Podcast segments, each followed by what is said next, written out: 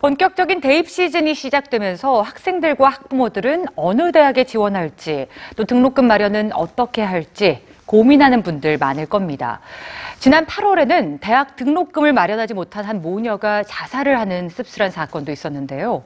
그런데 미국의 공립대학들이 등록금을 면제하는 실험을 계속해서 해오고 있다는 사실 알고 계셨나요? 오늘 뉴스지에서 만나보시죠. 미국 매사추세츠주 29개의 공립대학교 중 45%의 대학교에서 1년 동안 노숙자 학생이 증가한 것으로 나타났습니다. 생활비, 재정 지원 부족과 함께 등록금으로 인한 부채 증가가 주요 원인 중 하나로 지적됐습니다. 미국 노동부 통계에 따르면 1990년부터 2016년까지 매년 6%씩 대학 등록금이 올랐는데요. 26년 동안 5배나 상승했다고 합니다.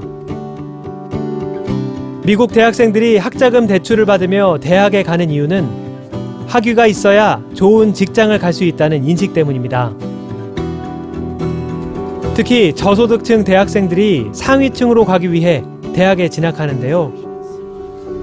하지만 졸업 후 원하는 직업을 갖지 못해 오히려 연체금만 늘어나는 경우가 많습니다.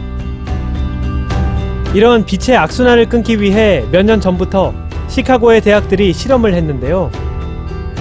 고등학교 졸업생 중 평점 B학점 이상을 받은 학생에게 공립대학인 커뮤니티 칼리지의 등록금을 무상으로 제공하는 정책을 펼친 것입니다.